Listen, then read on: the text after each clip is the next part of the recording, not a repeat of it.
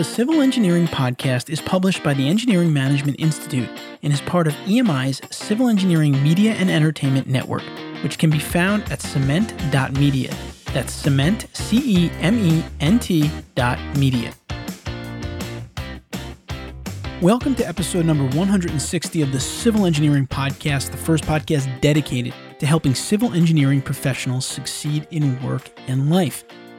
In this episode, I will be talking to Jeff Peacock, who is the president and CEO at Parametrix, about his career journey of becoming a CEO and leading a multidisciplinary firm. And really, in this episode, Jeff spent a lot of time talking about how Parametrix truly engages all of its employees. It was really, really refreshing to hear Jeff talk about these things because honestly, after having the conversation with him, if I was advising a civil engineer who asked me what company they should work at, I would tell them to work at a company that does the types of things that Jeff talks about in this interview. So I'm excited to have you hear him explain some of these initiatives that they've undertaken because they are exciting and not too many companies. I shouldn't say not too many companies, but there are a lot of companies not doing this. And I think it could provide some good insights for you as a company leader or someone looking to maybe figure out the best company for you. I'm your host of the podcast, Anthony Fasano. I am a licensed professional engineer who practiced as a civil engineer, but eventually decided I wanted to focus more on inspiring engineers rather than doing the engineering myself. So since then, I've written a book entitled Engineer Your Own Success and have traveled the world helping engineers. This episode is being published just before the end of the year in 2020, and I know it's been very interesting year to say the least. I don't want to say it's been a completely a bad year. I don't like using the terms good or bad. I think things are how you interpret them to be and there are, there are good things that come out of every situation, but there were certainly many challenges that had to be faced this year. And I also think that there'll be long-term benefits that do come out of this. So however this year has treated you, your family, your company, your career, I hope that you took benefit out of it and that you'll be able to utilize those benefits moving forward. And if we can help you at EMI, we would love to do that. We continue to develop content focused on helping engineers become better managers and leaders. And we are going to be doing some complimentary Q&A sessions throughout the year to help you get all of your career questions answered. So if you're on our mailing list, you will be able to get access to those. And if you're not, you can get on the mailing list by going to engineeringmanagementinstitute.org. We're also upgrading our very popular engineering management accelerator people skills course in fact we're renaming it and we're adding in some more support benefits to it like q&a calls a chat network where you can chat with our instructors all that information is going to be coming soon on the podcast and through our mailing list and that's going to launch in, in late February. We're really excited about the new course that we've developed for you, and we hope to continue to serve civil engineering professionals through all of our content and our courses. So I wish you a happy new year to you, your family, your colleagues, and I hope that the podcast can continue to help you grow in 2021 and beyond. Now I'd like to introduce our guest for this show, Jeff Peacock. Jeff joined Parametrix in 1990 as a transportation staff engineer. In 2008, he became president and chief executive officer. Prior to that, he served as the executive vice president for infrastructure and environmental services, focusing on business development and market expansion for the transportation, water, environmental, and community building business lines. So you could just hear there, he's got a lot of experience in different avenues. Jeff's technical background is in the planning, environmental compliance, design, and construction management of complex infrastructure projects, serving as principal in charge or as project manager, Jeff has been privileged to be involved with some of the largest and most complex infrastructure projects in the Northwest, including projects with capital costs as large as $4 billion. And really, we didn't even get into that that much, honestly. We talked a lot about employee development, team interaction, which is why I was really excited to just be having this conversation with Jeff. And I'm really excited to share it with you. One thing I will say is in listening back to the interview, we did note that Jeff's audio was a little bit lower in some spots, and maybe there was an echo at times. And I think our audio production team did a really good job to be able to, to save the interview because I certainly did not want to have to scrap the interview and, and try to start over. There's just so much value there. So I hope that it works out and your ears adjust to it. I think that they will. But if you would like a transcript of it as well, we can provide a written transcript as well. you can just visit engineeringmanagementinstitute.org and hit the contact us button, and we can get that to you as well. So, with that, let's dive into our civil engineering conversation of the week with Jeff Peacock. Civil Engineering Podcast. Civil Engineering Podcast. All right, now I'd like to welcome our guest onto the podcast for today. Jeff Peacock is the president and chief executive officer of Parametrix. Jeff, welcome to the Civil Engineering Podcast. Thank you, Anthony. It's great to be here. So, Jeff, before we get going, can you just tell our listeners a little bit about Parametrix, you know, what services you offer, and then a little bit about your role there? Parametrix is a predominantly in the Western U.S., a little over 500 people. Uh, now we've grown quite a bit through the last year, fortunately. We uh, practice in four basic business lines, including transportation, uh, water and wastewater, environmental planning and compliance, and community building. And we uh, pride ourselves on our interdisciplinary approach to integrating those for our, for our clients' projects. 85% of our work is public sector. About 15% obviously is, uh, is private. So we're very oriented on infrastructure projects across that realm. Something that really important to note is that Parametrix is an ESOP, employee stock ownership plan, operates under that. And I know that that was a, a big decision and it's a big part of you know who the company is at this point. I was wondering if you could talk a little bit about well, first of all, maybe you could just give an overview of what that is if listeners aren't aware of that. And then you could talk a little bit about the decision to become an ESOP. In a nutshell, uh, an employee stock ownership program is something that's very uh, highly scrutinized by the IRS for some reasons that'll become obvious as we talk a little bit more, I think.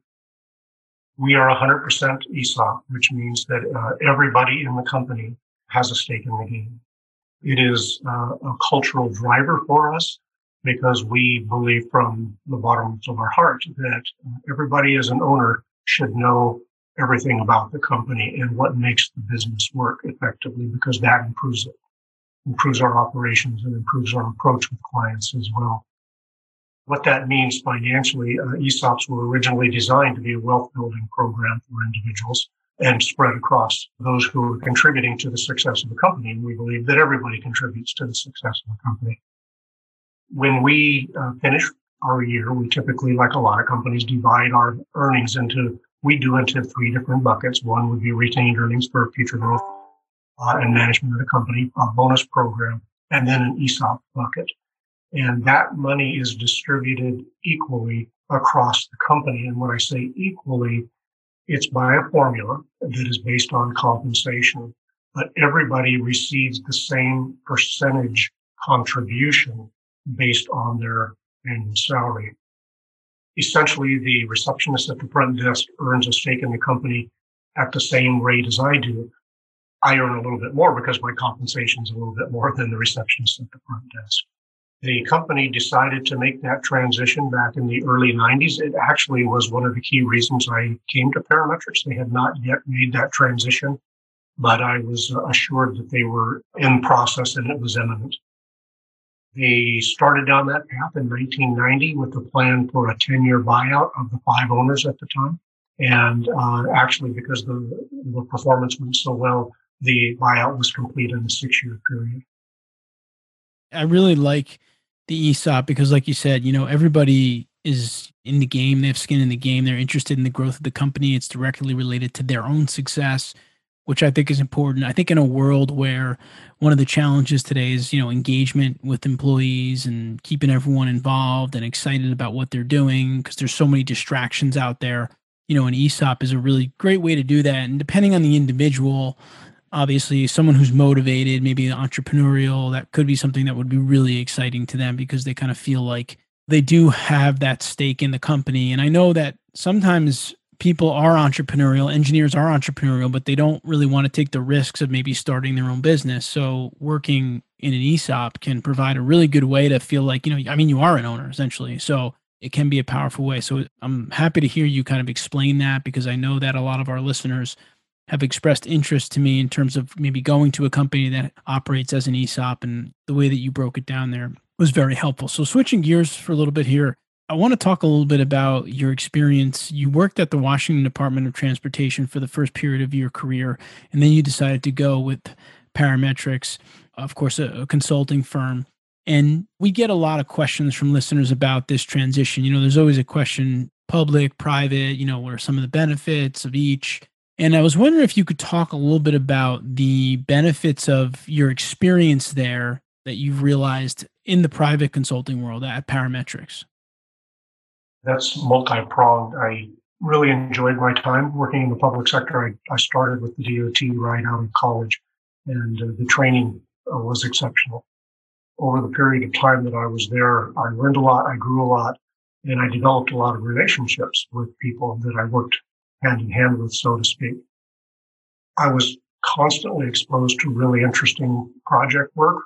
So that was a real positive. On the downside, by the nature of the beast, so to speak, I was constrained with some sideboards about what level of involvement I could have with those projects. So that was somewhat frustrating. An opportunity arose where uh, a person that had formerly reported to me at the DOT had gone to work for Parametrix. She was a young uh, engineer a couple of years out of college, and at the time, the DOT was talking about a reduction in force, which is entirely based on tenure, not performance or merit. So when they approached me, parametrix approached me about a job, I said, I'm not interested, but I have this bright young lady that might be very interested. And uh, long story short, she joined parametrix, and within a couple of months, she was back with her supervisor, taking me to lunch and recruiting. At first, I did it as a, a gesture because of my relationship with her. But after I think it was three different lunches, I thought it's time to make a change. This sounds exciting to me. And uh, I'll just take the step off the cliff and hope there's water at the bottom when I get there. And I never look back. I have absolutely enjoyed all the opportunities that I've had at Parametrix. We are a company that gives people a lot of latitude. And one of the first things you'll often hear as a new employee is what are you passionate about? What do you want to do? Because we want to align your passions with the work. I was able to get involved in all different kinds of different types of projects as well as the different facets of the project from conceptual planning and financing of projects all the way through construction projects. And that was very gratifying. I also was able to expand beyond uh, highway work into a wide variety of different infrastructure projects and environmental work too, which I found very gratifying as well. Just from listening to some of your answers here, what it sounds like in terms of parametrix, in terms of the culture, it's very focused on the employee, which is a great thing being that if you were talking to a civil engineering professional and maybe advising them on companies to look at i think a couple things you might say to them is you know if there's an esop available where you could have ownership in the company be a great thing if the company gave you the ability to work on the projects that you like to work on or that you're interested in it would be a great thing and it sounds like that those are some of kind of the key fundamentals of you know working at parametrix which is great. Again, this is a, a, world right now where employee engagement is really important. I think the firms that can engage people like that, when you let someone work on something that they're passionate about, that they like, maybe their strengths lie there, it's only better for all parties involved, really, because they're going to be into it, excited about it, and probably do really great work. So it's great to hear you say that. The other question I had, like kind of as a follow up to that, is you know, I worked in private consulting when I was working as a civil engineer, and I worked with a lot of agencies. And I could imagine that having, you know, kind of sat on that side of the fence and then coming over and having to work on projects in terms of your ability to communicate with not just DOT, but other agencies and professionals in those agencies, it must have been really helpful for you. It certainly was from a couple of different angles, Anthony. One being that I had been there and done that. So there's a level of credibility that comes with that when you're talking to clients, both with different DOTs as well as other types of clients as well that I could relate to the things they're going through as a public sector employee and, and the processes that they have to understand and follow. And at the same time, paint a picture of what could be as a part of projects. And most of our work involved not only pulling together a consensus, I'll use that word somewhat loosely, but a consensus of quite often multiple different agencies and stakeholders, uh, not the least of which are public, because these large infrastructure projects affect a lot of people. Being able to credibly uh, talk and help people understand what complicated civil engineering work is to lay people, as well as understand the technical details, because that's where the background is, has been probably one of the biggest keys to my success.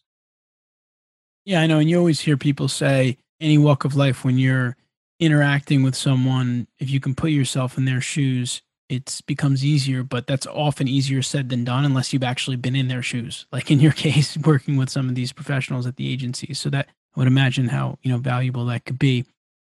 Parametrix is a multidiscipline firm. And for those civil engineering professionals listening that maybe don't work in a multidiscipline firm, or maybe there's an owner of a small civil firm listening, and considering expanding his or her services for the firm, what would you say are some of the benefits of having, you know, multiple disciplines under one roof as a civil engineering company?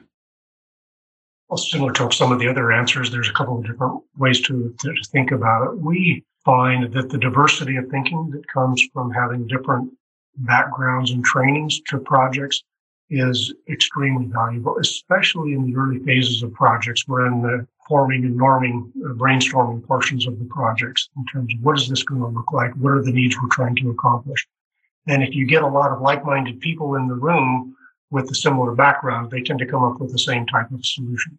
But when you get different backgrounds and perspectives in the room at the table in the early phases of projects, oftentimes they show, can help shape the project that is going to develop into a much better project for clients and for the public. That multidisciplined approach is much easier when everybody's kind of aligned about why they're at the table or there, there may or may not be restrained because of budgetary matters to bring in, you could say, well, let's bring in a sub-consultant to do that. That often happens, of course.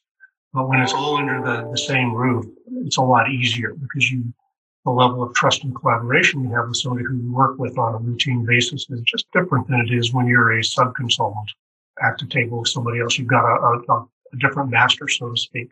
That's one real, real value in it for sure. With respect to actually doing, accomplishing the technical work, I'll use the uh, examples of a highway project. For example, when there's environmental planners at the table, when you're doing route studies, rather than a lot of firms that would do the engineering work. Here's our alignment options. Tell us what we have to do to change it for the environmental folks. The environmental folks being at the beginning of a project really help shape what those alignments look like. Very uh, collaborative uh, exchange of information and thoughts and ideas. And similarly on utilities, if we bring some of our water people into the project, the complexity of what we're impacting on the utility side is better understood by the highway engineers when they're at the table together. And again, that's something that can be accomplished through sub-consultant relationships. But when everybody's aligned on, a, on a, a purpose of what we're doing, not only on the project, but as a business, it makes that a lot easier. And we're a very purpose driven company. You mentioned earlier, or raised a question earlier about the, the pitch, if you will, to people about an ESOP coming to a company or asking them what their passions are. We almost invariably, when we're recruiting, start with our purpose. Why are we in business? And, and again, based on that fundamental belief that if you can align somebody's passions with the greatest needs in the world, that's where the magic happens. And, and because people are attracted to our purpose as a company, I think that's where the conversation starts on the recruiting and to use a, fishing metaphor, if you will, setting the hook happens to be the, the ESOP benefits of the side of that. Yeah, I do think there are a lot of benefits to a multidisciplinary firm. Of course, a couple that you mentioned there. I worked for a multidisciplinary firm myself, and very often we would get the survey portion of a project because we had a survey department. And because of that, we would kind of have one foot in the door, and it would make it a lot easier to get some of the civil and environmental services while there are challenges as well, of course, like one of the challenges that we had was a lot of the divisions failed to cross market the other services. That was something though that we were able to provide training on, and it was a good way to get people interconnected and doing training and talking about your service to other offices. And that eventually took off. So I, I do think that there are a lot of benefits to it, and it can really promote a lot of interactive work, like you said, and kind of diverse perspectives and thoughts across the company. So it's good to hear you reinforce that for sure one of your service lines, Jeff, is your community building service line, which is very unique. I haven't heard of something like that before. Can you talk about this service line, how it came about? We're very proud of that. It is a significant portion of our company uh, these days. The uh, original concept for the idea probably goes back 15 years now. And we were increasingly doing planning work for agencies uh, long range planning or comprehensive planning or area wide planning for, for different agencies. So we were bringing in more planners, working with the engineers, which is a great mixture. And we decided this is, there's a business here that we should get up and running. And uh, the first reaction was, well, it's community development. That's what all of our clients call it. And we thought that doesn't sound very cool. we wanted to be inspiring to people. So we got in a room for over a couple of, uh, use the word pops and, and, uh, and talked about where we want to take this business. Is, is it something that really can grow into something special? Uh, one person suggested the, the, name community building and uh, it just stuck immediately when they said that. That stuck. And subsequently, what ha- that has evolved towards is in addition to planning type services that I previously mentioned, we also have our, all of our owners rep group within that, that discipline practice. And, and sometimes people ask, what does owners rep mean? The easiest way to describe that is a quick example. Uh, we do a lot of work with school districts and uh, school districts' mission and purpose is education. It's not to build capital projects. So they'll go out, they've clearly got needs and they'll get a, a, capital bond passed. They need some support to do that to understand what their ask is.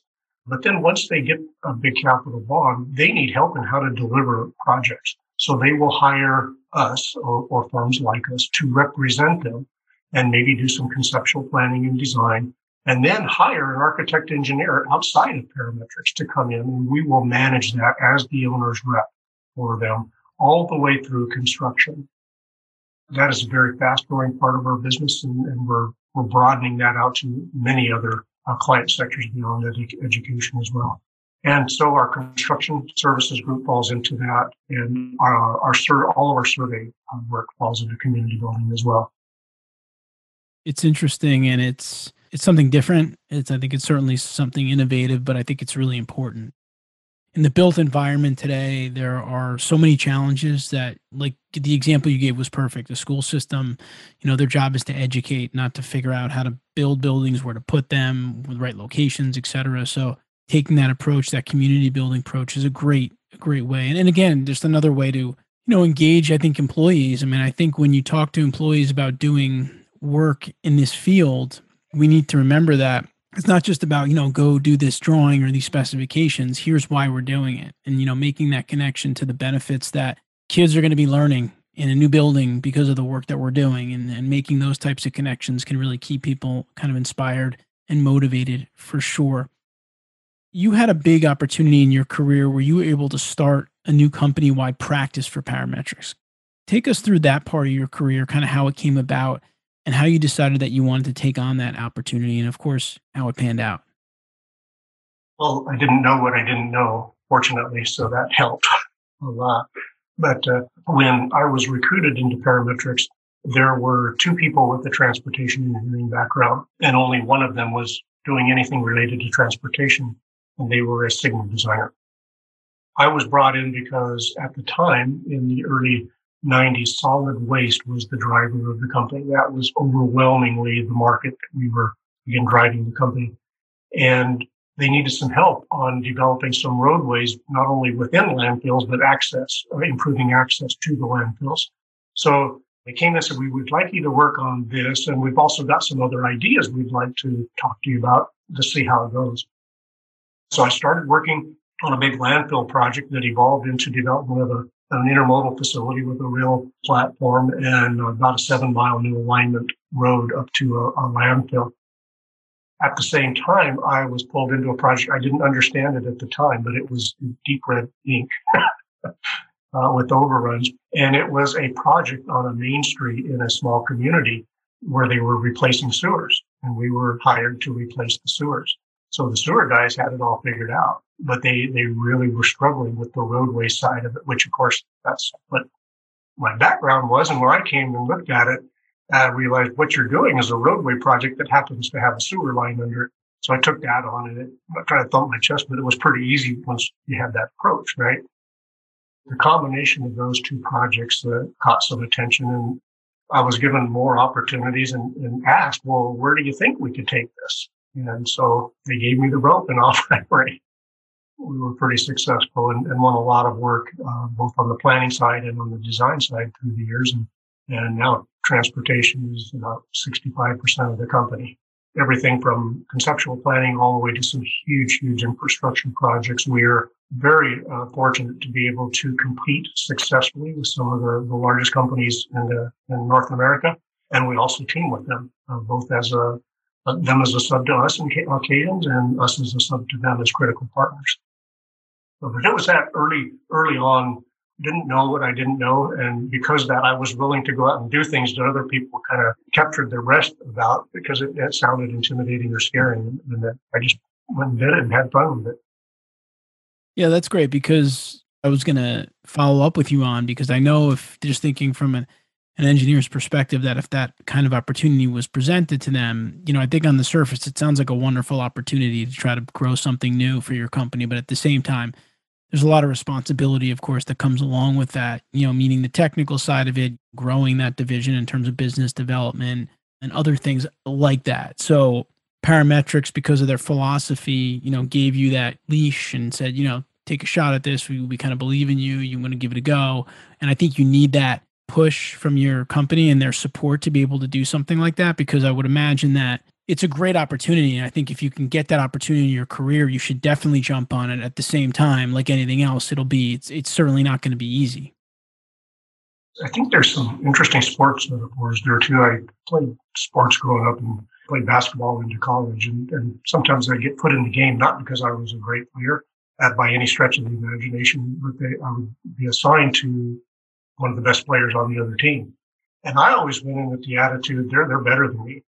So if I risk stealing the ball and they go around me and score a, a, basket, that's what everybody expects. So I was willing to take those risks. And lo and behold, I'd come up with the ball every now and then. There's really nothing to lose when you're first starting there. And, and maybe you don't understand the risks as well as you do as, uh, as time goes on and you get a little more gray here. But uh, that, those early years were really a lot of that. What, what do I have to lose? If, it doesn't go anywhere, everybody expected that anyway. So let's give it all I got. That's an important note there in that it's really a lot about mindset and some of these challenges in your career and the way that you approach them and the way that you think about it which can set you up for success.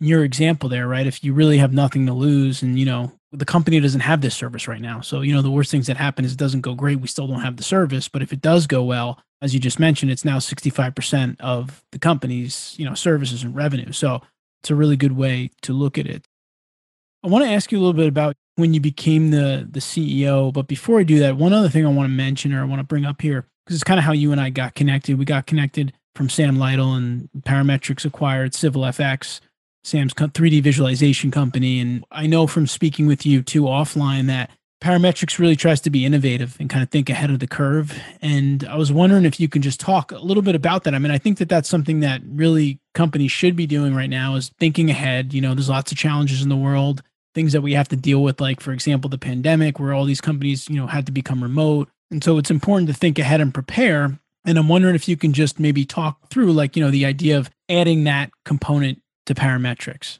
how that came about. The visualization component that Sam's company uh, brought to parametrix was uh, almost a no brainer when the opportunity came up to talk to Sam about that. And the reason, Anthony, is because we've over the last two to three years have been uh, talking across the company about the future of the profession. And that, to just briefly go into that, we came up with this idea about three years ago as part of a strategic plan update. And we thought, let's get 20 thought leaders in the company together to talk about where's the profession going. Maybe we should invite two or three clients in to talk about it. And I felt like a kid at the edge of a dry grass field with a, a match that dropped. Everybody wanted to get involved with it, including the clients. The clients came back and said, well, can I bring four or five people? Within a, literally about four weeks, it became clear that we were onto something here. And so we ended up the first session, we invited uh, quite a number of clients and we had to limit the, the, the size of the audience because of the space to 100 but there was still so much demand, we decided let's live stream it to the entire company and have them invite clients in. So it ended up being live streamed to several hundred people from there. And it just was a lot of fun. And clients talked about where do they see the profession five to 10 years from now and what are they doing to prepare for it? We brought in Autodesk to come in and talk about where they see the future of design 10 years from now. And that just had all of the audience on the edge of their chairs because everybody's trying to figure out how do I deliver my project in two weeks and to be able to lift up and talk about where things going with artificial intelligence, with robotics, what are smart utilities going to look like was really inspiring and it laid a, a direction for us in terms of how we should be preparing and thinking about things. And communication of what we do is always important. And the visualization aspect of what Sam's group was doing, we were doing some of that already internally, but they took us to a whole nother level because they were, we had never even thought of this. We're going about it from 3D design, like engineers do. We were uh, experimenting with uh, augmented reality. And then your Sam's group is doing the same thing, but using gaming engine technology that would have never even occurred to us. So as soon as we saw it, we said, we got to pull this in and then we can start training them on some of the engineering components and the augmented and virtual reality, as well as uh, incorporate the visualization techniques that they're doing through the, using the gaming engine platforms. And it's really gone, gone quite well for us. Sam's a great guy. He was on episode 35 of the Civil Engineering Podcast. For those of you listening, if you want to learn a little bit about his journey from being a civil engineer into 3D visualization, but it's great to hear you talk about that, Jeff. And I really like the whole idea of forward thinking into the future of the profession. I think that that's something that is ahead of the game, but it's really what we have to think about because projects are going to continue to get delivered differently. And there's going to be different challenges. The firms that are kind of innovative and out ahead of that, eh, I think, are going to be the firms that'll be leading us through these major infrastructure projects that'll continue to, to come about in the future. Jeff, you became the CEO of Parametrix in 2008, just ahead of the big economic depression. Firstly, can you just talk about the process of becoming CEO, if it's something that you had as a goal of yours or how it came about? And then maybe talk a little bit how you navigated that first portion of your office as CEO during that those hard economic times. I certainly didn't come to parametrix with that as a goal in mind. In fact, it never even occurred to me.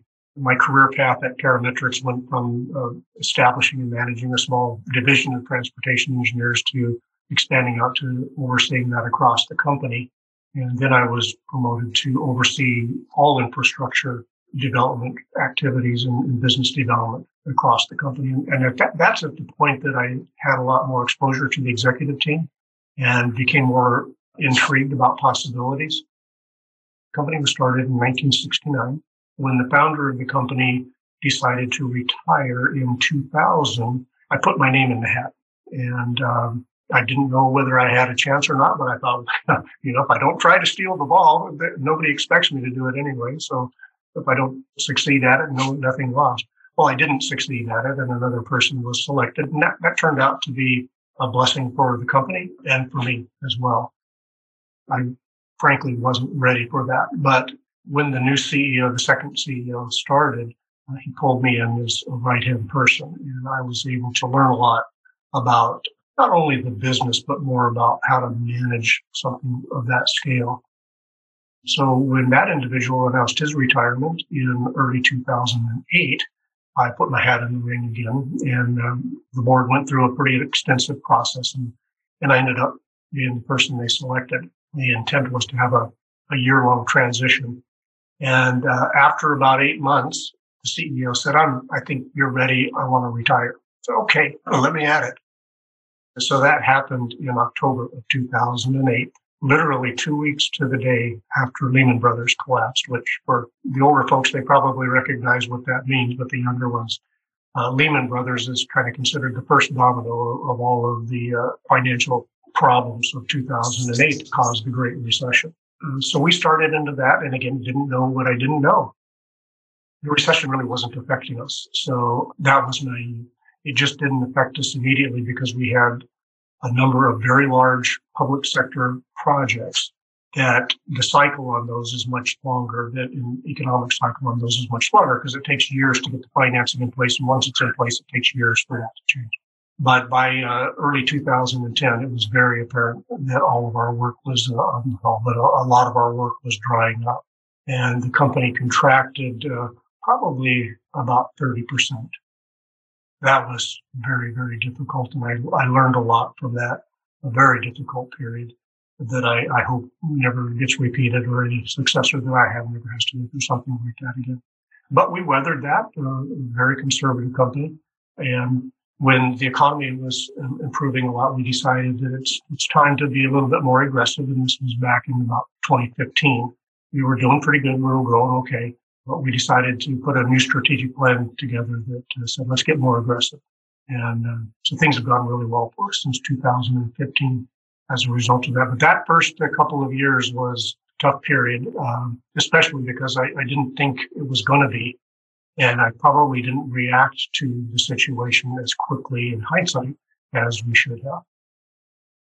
You were starting out and you got one big curveball right when you started that you had to work through. But beyond that, it sounds like everything has gone really great. And it's been exciting hearing about some of these different things that you do in terms of engaging your staff and, and continuing to grow at Parametrix, which is really, really exciting. So, what we're going to do now is we're going to take a break and we're going to come back in just a minute. We're going to put Jeff on the civil engineering hot seat and end this one off with some career related questions. We'll be right back. Civil Engineering Podcast. Civil Engineering Podcast. We're back with Jeff Peacock, President and CEO of Parametrix. And Jeff, it's time to go on the civil engineering hot seat. You ready for this? Here away. All right, first question. Are there any specific rituals that you practice every day, Jeff? For example, do you have a specific morning routine or a lunchtime routine or just anything that you do consistently on a daily basis that contributes to your success? I have A number of routines. My wife would tell you I have a lot more than I probably would confess to, but uh, I am a, an early riser, a morning person, if you will. So I'm usually up pretty early in the morning. And uh, back before COVID, when everybody started working remotely, I was usually in the office by 6:30 in the morning. And what I found from that is that gave me an hour to an hour and a half of really quiet time to do some long-term thinking, to do some planning for the next couple of days, what, was in front of me, and also just some time to absorb what's going on in the world around me as well. So I've maintained that. Uh, it's quite different working from home. It's still a ritual that I adhere to. I uh, would like to uh, say that I, I, go downstairs and work out every day. I don't quite get to that, but I, I try to stay disciplined about that because I find that important. Especially, I'm, I'm sure a lot of the audience might un, uh, be able to relate to this back-to-back syndrome of Teams meetings and Zoom meetings, and you almost feel guilty if you get away away from your, desk to go to the bathroom anymore because everybody wants the time. I've learned over the last few months how to structure time in my day to and protect that. I found that to be really critical. I literally block out my calendar every Thursday. And uh, oftentimes I'll get pulled into important meetings that are unavoidable.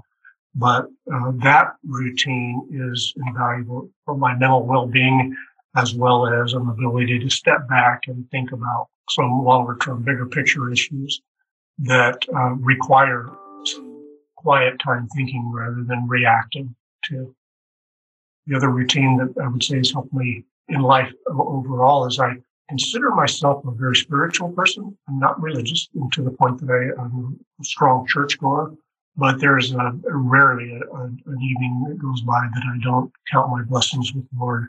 And that's something that's important to me as well. Routines and structure is really important. I mean, that's why we asked this question because I feel like a lot of people that I talk to that have found success is because they're able to do something consistently over time, right? You're not going to do something one day and then that's going to carry you for your career. You've got to kind of keep at it. I share the same sentiments with the morning routine I have myself. And it's funny because I find that sometimes in that first hour and a half or so, at the end of the day, I get more work done in that hour and a half than I end up getting for the rest of the day some days. But also, too, like as a leader in the company, and I think you'd probably agree with this, is that the rest of the day, a lot of that time has to be for interaction and for guidance and support, you know, and people need to get that from you. And that's part of your job as a leader. So you still have to do some of those things that you need, you know, your own headspace for. You need the quiet time. So, you know, being able to structure is really, really important. It, it, I'm glad that you, you said that and you really reinforced that. All right, Jeff, next question. What is one book that you might recommend to an engineer, just one book in general that you found helpful for yourself, and whether it's for personal or professional development purposes? That's an interesting question, and uh, I've been asked that before. And my first uh, inclination is to go to the, the leadership books that I've, I've read through the years. But I think a book that I would recommend to anybody, and if you're an engineer, great, or if you're in another profession, it's, it's equally good because it has had a, a strong influence on me, is John Wooden on leadership.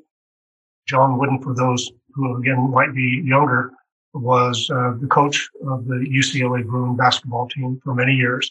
And what he accomplished in that position is orders of magnitude beyond what anybody else has accomplished. Not because he was a genius, a tactical coach. He was obviously very good to have accomplished what he did there. He focused on leadership um, and what it takes to pull a team of people together to get the most effective work out of a team and how to help them believe in their own potential to accomplish things that they couldn't have thought maybe possible before. And it's, it's a great book. It's a great book and it's applicable to any profession. Yeah, he is great. And, you know, when someone is that successful in any field, taking a good look at what they do, I think is a, is a good thing to do because you don't have the record that he had by just showing up and, you know, you have to be consistent again. And, and I've read some books too by some of his players like Kareem Abdul Jabbar, just about the relationship with him, which also goes to speak to his uh, values and you know how important. I mean, they said in the book one of the things that they say that I really like is that he started off every training camp by starting with the very very fundamental basics of you know tying your shoes and how to pull up your socks and everything and and some college players would think that was a funny thing, but for him, it was all about everybody needs to start with the fundamentals and improve from there. So that's a great recommendation. And John Wooden is a great person, I think, to research and look into for sure. Next one, thinking back on your managers of the past. If you're thinking about some of your favorite managers or your favorite manager, and you don't need to name names, but if you just think about them, what are some characteristics of your favorite managers that stood out that made them your favorite? Why were they your favorite? through the years, I would have to say my favorite is the uh, individual, the office manager that I reported to when I first came to Parametrix. He had actually retired from URS and his son worked for the company for Parametrix. And after 18 months in retirement, uh, we were looking to, for somebody to lead a, an office. And his son said, would you be interested in doing this for a few years to help us get it established? So he came back out of retirement brought the experience of a very large company to, at the time, what was a 200 person company. I had the, the honor of working directly with him. And uh, he probably was the one that instilled the feeling that I, I shouldn't be afraid to take risks and um, really gave me a lot of support in, in thinking about he believed I had a lot of potential that he could help mentor me with and that worked out very well. That mentoring and believing in me was just huge. He was kind of like everybody's favorite uncle type personality. And uh, he would always crack these little jokes and make, have a little snicker about it. And that everybody just would light up when he would do that. the point of that being, uh, you know, also taught me that it's important to have fun in what you're doing as well. Don't get so caught up in the importance of your work that you forget to have fun and really forget why it's uh, what we're here for in the first place. When you believe in someone as a manager, you got to let them know. Like you can't assume that they know that you're thinking that way about them. You know, I think reinforcing that to them and letting them know that you're there to help them, just evidenced by Jeff's answer, it sticks with someone for a very long time and it can have a major impact on their approach and, and the rest of their career. So for all of you managers out there, think of those people that you feel like they're your leaders, they're your future leaders. You may be thinking that, but you need to be having those conversations with them, kind of reinforcing it and trying to support them. I think that that's really, really important. All right, Jeff, I've got one final question for you. We call it the civil engineering career elevator advice question. If you were to get into an elevator with a civil engineer and you had about 30 to 40 seconds with him or her, and you had to give him or her career advice in that very short period of time, based on your experience, what would that advice be? Once I understood they were an engineer, I would ask them uh, if they're enjoying what they're doing. Like I said it earlier, that I, I truly believe that when somebody's passion meets the world's greatest need, that's where the magic can happen. And what we do is stepping up to some of the world's greatest needs. The ability to uh, help influence how communities look and operate and function effectively to help shape everything about that is really exciting. And a lot of engineers may not appreciate how much influence they have on that. They might look at a specific project with a set of blinders, if you will, to say, how am I going to design this project without thinking about that bigger purpose of why that particular project is needed. How does it fit into a bigger system? And how is it going to benefit society? The impact engineers have on society is, is underappreciated, in my humble opinion, by most.